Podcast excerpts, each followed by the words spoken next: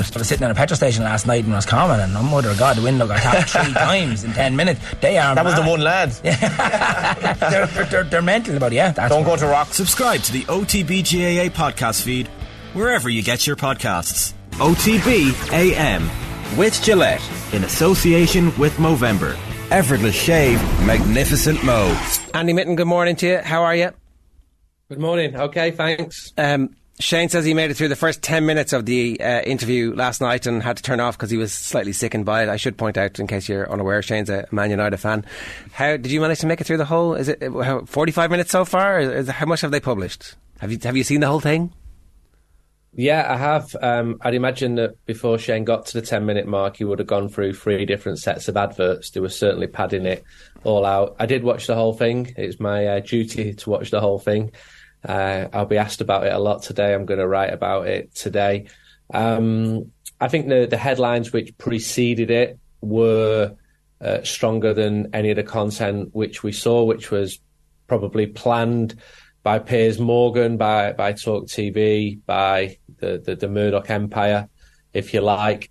Um, my opinion's not really changed um, from what I was saying a couple of days before the interview to having watched it afterwards. I, I, I think the only winners here are, are, are Piers Morgan and Rupert Murdoch. I think Cristiano Ronaldo's stock among a lot of Manchester United fans um, has not been boosted by by doing this interview for several reasons. Um, his the, the choice of outlet, uh, what he said, talk about being betrayed, blaming everybody um, but himself, and the fact that he's not playing that well. It just smacks to me of someone whose ego is struggling to come to terms with the fact that he's no longer the the, the incredibly uh, good player, probably one of the best two players in the world that he was. That's the problem from Ronaldo's perspective, really, here, is that if he'd done this interview at the end of last season, where he was scoring a lot of goals, and you know, you know, you could still make the case that it wasn't necessarily great for the team that they were completely reliant on a then 36 year old. But at the same time, if his performance level was off the charts and he was still doing it week in week out, and he was coming out saying this club's a bit of a shambles, the Glazers haven't invested. The training ground's exactly the same as it was. You know what? What's the story here? Why have this? Why have they not progressed? And also, I didn't get support at a very important moment in my personal life then he would have had much more credibility because the performances haven't matched the level of anger he's got. Then people are going, "Well, you're just a you're just a troublemaker now." Yeah, he's not done it from a position of strength. If he would have talked about the training ground when he came back, he would have been more valid than talking about it now because actually a lot of money was spent on the training ground in the closed season. And some of the points he made um, were, were, were valid he came back when he left the club in 2009. Manchester United were world champions. When he came back, United were a long way from from that point. But he hasn't done this interview from a position of strength, and I just think he needs someone close to him to say, "Get real." You know, you're not who you were. Um, Manchester United fans are not stupid. They've been watching the games this season. Uh, his performances have, have dropped substantially his output has, his number of goals has, and he's gone from being a positive influence to a negative influence. He wanted to leave the club in the summer. Manchester United would not stopped him leaving the club in the summer. United didn't push him out like he suggests. He wanted to leave. The fact that nobody came in for him who could pay the high wages that he's on at Manchester United is not the fault of Manchester United. What do, you, what do you make of the timing of it all, Andy? Like, I mean, I know Piers Morgan was asked um, last week, I think, you know, when this interview was recorded, he wasn't too um, keen to, to, reveal when exactly that was. I'd imagine it's it's since he refused to come off the bench uh, against Newcastle that day, but we don't we don't really know. But the timing is interesting. Yeah, I, I naively thought after the Fulham game on Sunday that Manchester United wouldn't dominate the news cycle now the World Cup finals were kicking in, but I use the word naive because the public gets what the public wants. Uh, Piers Morgan befriended Cristiano Ronaldo because he is a celebrity that he is. He talked about having almost half a billion followers on Instagram, and that stuff resonates with him. And clearly with the player as well. He spoke about that uh, during the interview. Um, from a journalistic perspective, uh, it's kept people busy this week when not a lot is actually uh, happening. So I think it was deliberately planned. I think the choice of platform was wise from Piers Morgan's perspective, but not from Cristiano Ronaldo's perspective. But everyone's been talking about it. He's got this huge scoop, and he's he's done what he does. He, whether it's with Donald Trump or Cristiano Ronaldo, he'll just be sitting back smiling now that people are arguing back and forth whether uh, Cristiano was right or wrong to do it. But among Manchester United fans, and that's who I care mostly about, the, re- the reaction has been overwhelmingly negative.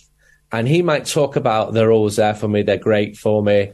Um, well, I'm sorry, I, have not met many who think it was a good idea for him to say what he said, and I think Erik Ten Hag's treated him pretty fairly. Actually, it could have been much more harder on him. So to to talk about being betrayed by him, uh, I think he's wide of the mark. That is the sad part here that there was a legacy of a player who burst onto the global stage at Manchester United, had great times, and then went on to have an amazing career at Real Madrid as well. But that's gone now. That like the memories of that. Okay, the memories of it will never fade. Fair enough. But his relationship with that club and that time in the club's history will always be tarnished as a result of this interview. Yeah, it, it's not done it any any good. Then again, I've seen countless players leave, and it's almost always unedifying. Very few players choose to do what Eric Cantona did and said, "Right, I'm going now on my terms." I remember the end of Roy Keane's time, uh, the end of Wayne Rooney's time was pretty testing. And then you know, Wayne Rooney got a lot of criticism from Manchester United fans before he moved on and now he's celebrated. And I still think history will remember Cristiano, the footballer, really well at Manchester United.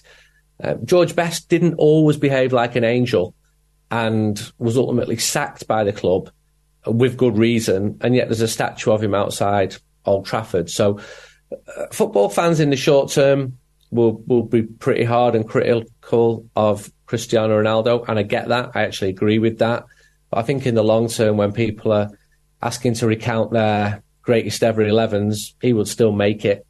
Uh, there's just it's just a little storm, and it's in a teacup, and I, I, don't actually think Manchester United will be buffeted that much from it because he's not the best player anymore. No, and the other thing is, there's only six months left in the contract, if I, if I'm right about that, and so therefore, if they have to pay up, they pay up. If they don't have to pay up, they can get something back, or they can sue him. That's for the lawyers to decide ultimately, and it's not going to have a massive impact really on the the bottom line.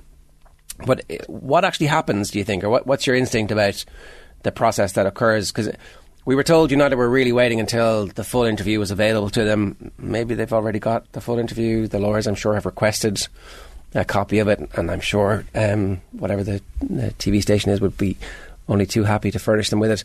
So, what what do you think does actually happen now in the, um, the technical legal situation with regards to Cristiano Ronaldo, the footballer? Uh, I think United's um, legal people have to see if he's uh, breached any terms of his contract. As I said, United would have let him go.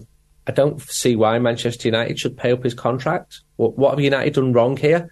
If he's trying to force his way out, you know, go, but don't expect your contract, a huge contract, the best paid player in the Premier League or one of the best two, um, to be paid up because I don't think it's fair. I don't think United have acted uh, badly here. And I'd be, I would be the first to criticise if I felt Manchester United had done, and if if the Glazers had had, had acted uh, wrongly. But I think Cristiano Ronaldo is in the wrong here. So I think the legal people will be going through it, thinking, can we sack him? Can we get rid of him? And if they can't, well, then he's still got a contract. And everybody says to me, I'll never play for us again. Well, he actually might do. It's unlikely, but people were saying the same thing to me in August uh, when Cristiano was telling people that he was going, but he didn't go because nobody wanted him. You've still got the same issue for him. Someone has still got to come in and say, "We want you, and we're going to pay you," and he's got to be happy with that and be prepared to to move on. Uh, one of the things Cristiano Ronaldo said in the in, in, the piece last night, Andy, was around the press, and he said, "Look, I don't read any stories in the newspapers, but he did say, uh, I don't know why the press criticise me, especially the press in Portugal. 90% of them are garbage. Uh, and then, you know, he. You see him kind of shunning some of the Sky pundits at the side of the pitch when, when, when any of them dare to criticise him. So, on one hand, he's saying he doesn't listen to the criticism, and then on the other hand, he clearly does. yeah, I've heard this before. You know, I never read the papers, but you know everything that's going on in in the papers. Um, when he he might talk about online and say ninety percent of it's rubbish, and there's elements of of the journalism trade I'm not going to defend, but there's also some very very good journalists. Um, there's been a lot of good journalism done on serious subjects from the issues around the Qatar World Cup to everything really. I think um, the scrutiny which um, public figures are held to account is is not a bad thing, and we can do that in a in a free democracy. With Cristiano um, saying that you know, even the Portuguese papers are going for me now, for, as I understand it, that's because he's not been as effective for Portugal as he once was, and he was praised when he played well, and he'll be criticised when he plays badly. He can't have it both ways. Now, if, if, it, if it's pernicious and it goes beyond that, then then that is wrong. But the, the, the criticism I've seen of him has been from a, a, a playing perspective, and he talks about the pundits. Well, they're only saying and articulating what a lot of the fans can see. You know, if someone like Gary Neville or Roy Keane was to say Cristiano was fantastic today when he wasn't, then their own credibility is on the line, just as mine would be. And he seems to object to anybody who criticises him, and yet anyone who praises him, he sends it back the other way. Roy Keane's the best captain I've ever had. I mean, that was probably true as well. But pundits are there to tell the truth. Uh, people who've played football can see things through professional eyes. And I don't think there's been any vendetta against Cristiano Ronaldo at all. He scored two goals this season against Sheriff from Moldova and one one in the league. His statistics have have fallen off a cliff. He's been given chances. He's been indulged. He's been given the captaincy, and it was him who walked out of Old Trafford twice this season. Nobody else. He made that conscious decision. So if he wants to be seen as an example, he wants people to follow him. What is he suggesting that young players follow him out the ground before the end of the game? I don't think that's professional either. Like the, the, the transfer window seems to be one of the big bugbears of his, and look, he referenced the transfer window in which he was brought in, and Jadon Sancho and Rafael Varane were brought in as well as you know a good window and, and possibly the start of something good. But he was also quick to, to point backwards to David Gill, the former chief executive, and name check him and, and and really highlight the fact that the transfer windows since the Ferguson era maybe haven't been what he would have expected. I think that's fair comment. Equally, I'd be pushed to find anyone criticising Manchester United's recruitment after that summer where they brought in Varane and Sancho and and Cristiano. P- people were delighted, including myself. Hasn't really worked out with all of them. Varane was injury hit first season, better this. Sancho has not hit the heights expected. Cristiano was good last year, less so this. I think a wider point of Manchester United's recruitment not being as good as it was is absolutely valid. We've seen that. We've seen hundreds of millions squandered on substandard, sub-performing uh, footballers. You could easily argue that they've been brought partly because of the reputation. Uh, lots of them have been on the way down. They've not performed. Huge names like Alexis Sanchez, uh, Bastian Schweinsteiger. There's been a lot of them. United have recruited poorly.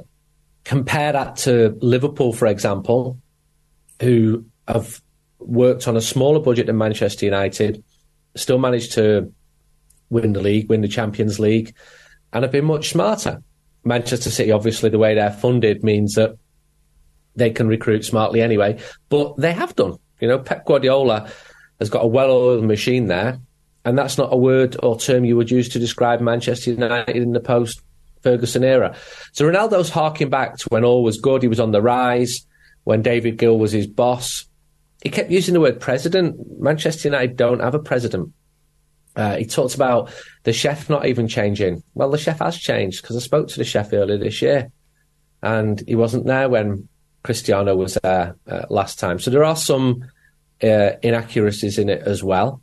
Um, it's his version of the truth, and in football, there's often more more than one version of the truth. But uh, my opinion has not changed, uh, having seen the interview uh, from from before seeing it.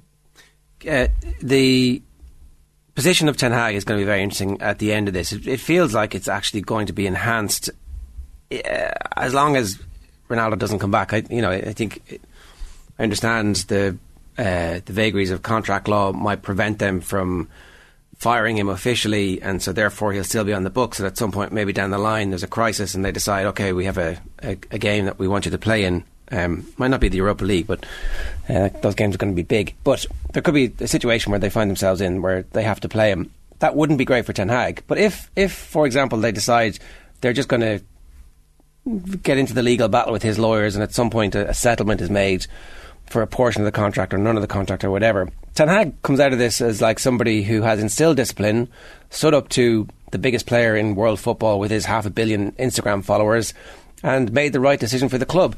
I think that leaves him in a much stronger position. I, I, I, I don't know if it's it. I don't know if it's necessarily played out that way on purpose from Ten Hag, but it certainly feels like he's dealing with the big issues properly. Yeah, he's made big calls with Ronaldo, with Harry Maguire when he dropped Luke Shaw, Luke Shaw earlier on in the season. He's a disciplinarian, and because results have been good, he's getting away with it. People are supporting him. He's still basking in the glow of uh, the new being a new manager, and every new manager would would benefit from a a period where fans, you know, are invested in the person, want to believe in that person. But he's had some really big results, beating Liverpool, Arsenal. Performance against Tottenham was fantastic. Uh, United are fifth. Fifth isn't overly impressive, but have yet to play a lot of the lower teams. Got a game in hand. Had a terrible start with um, two opening defeats. So it's pointing in the right direction uh, through in the League Cup. Big game against Barcelona to look forward to, albeit with with some nerves because United didn't win that group with again, with Real Sociedad um, winning it. So I think Ten Hag's on pretty solid ground, and he's the one whose stock is rising and Cristiano's is going the other way. No player can ever be bigger than the club. Um, Ferguson always had that as his mantra, and Ten Hag is showing similar character traits. Cristiano Ronaldo is 37. He's not Manchester United's future. Uh, Erik Ten Hag potentially is Manchester United's long-time future manager, and he's got to make the decisions. And I don't think there's anything personal. I've not heard any evidence of that at all. I think he's been pretty fair with every player. And I speak to people at the club every single day. And right from that pre season, I was getting intelligence, which led me to think, okay, he knows what he's doing here. And there'll be setbacks. There was one against Aston Villa last week, and I wouldn't expect Manchester United to be winning the Premier League this year. But I've been, I think he's doing a good job, Erik Ten Hag, and I think he's dealt with Cristiano in a in a fair manner. Uh, has Alex Ferguson's reputation taken any collateral damage from the fact that Ronaldo's like, yeah, I was about to join City and cause all this trouble there, but then Ferguson intervened and maybe come to Old Trafford instead? Not really. I mean, Ferguson made mistakes as well. Ferguson's human.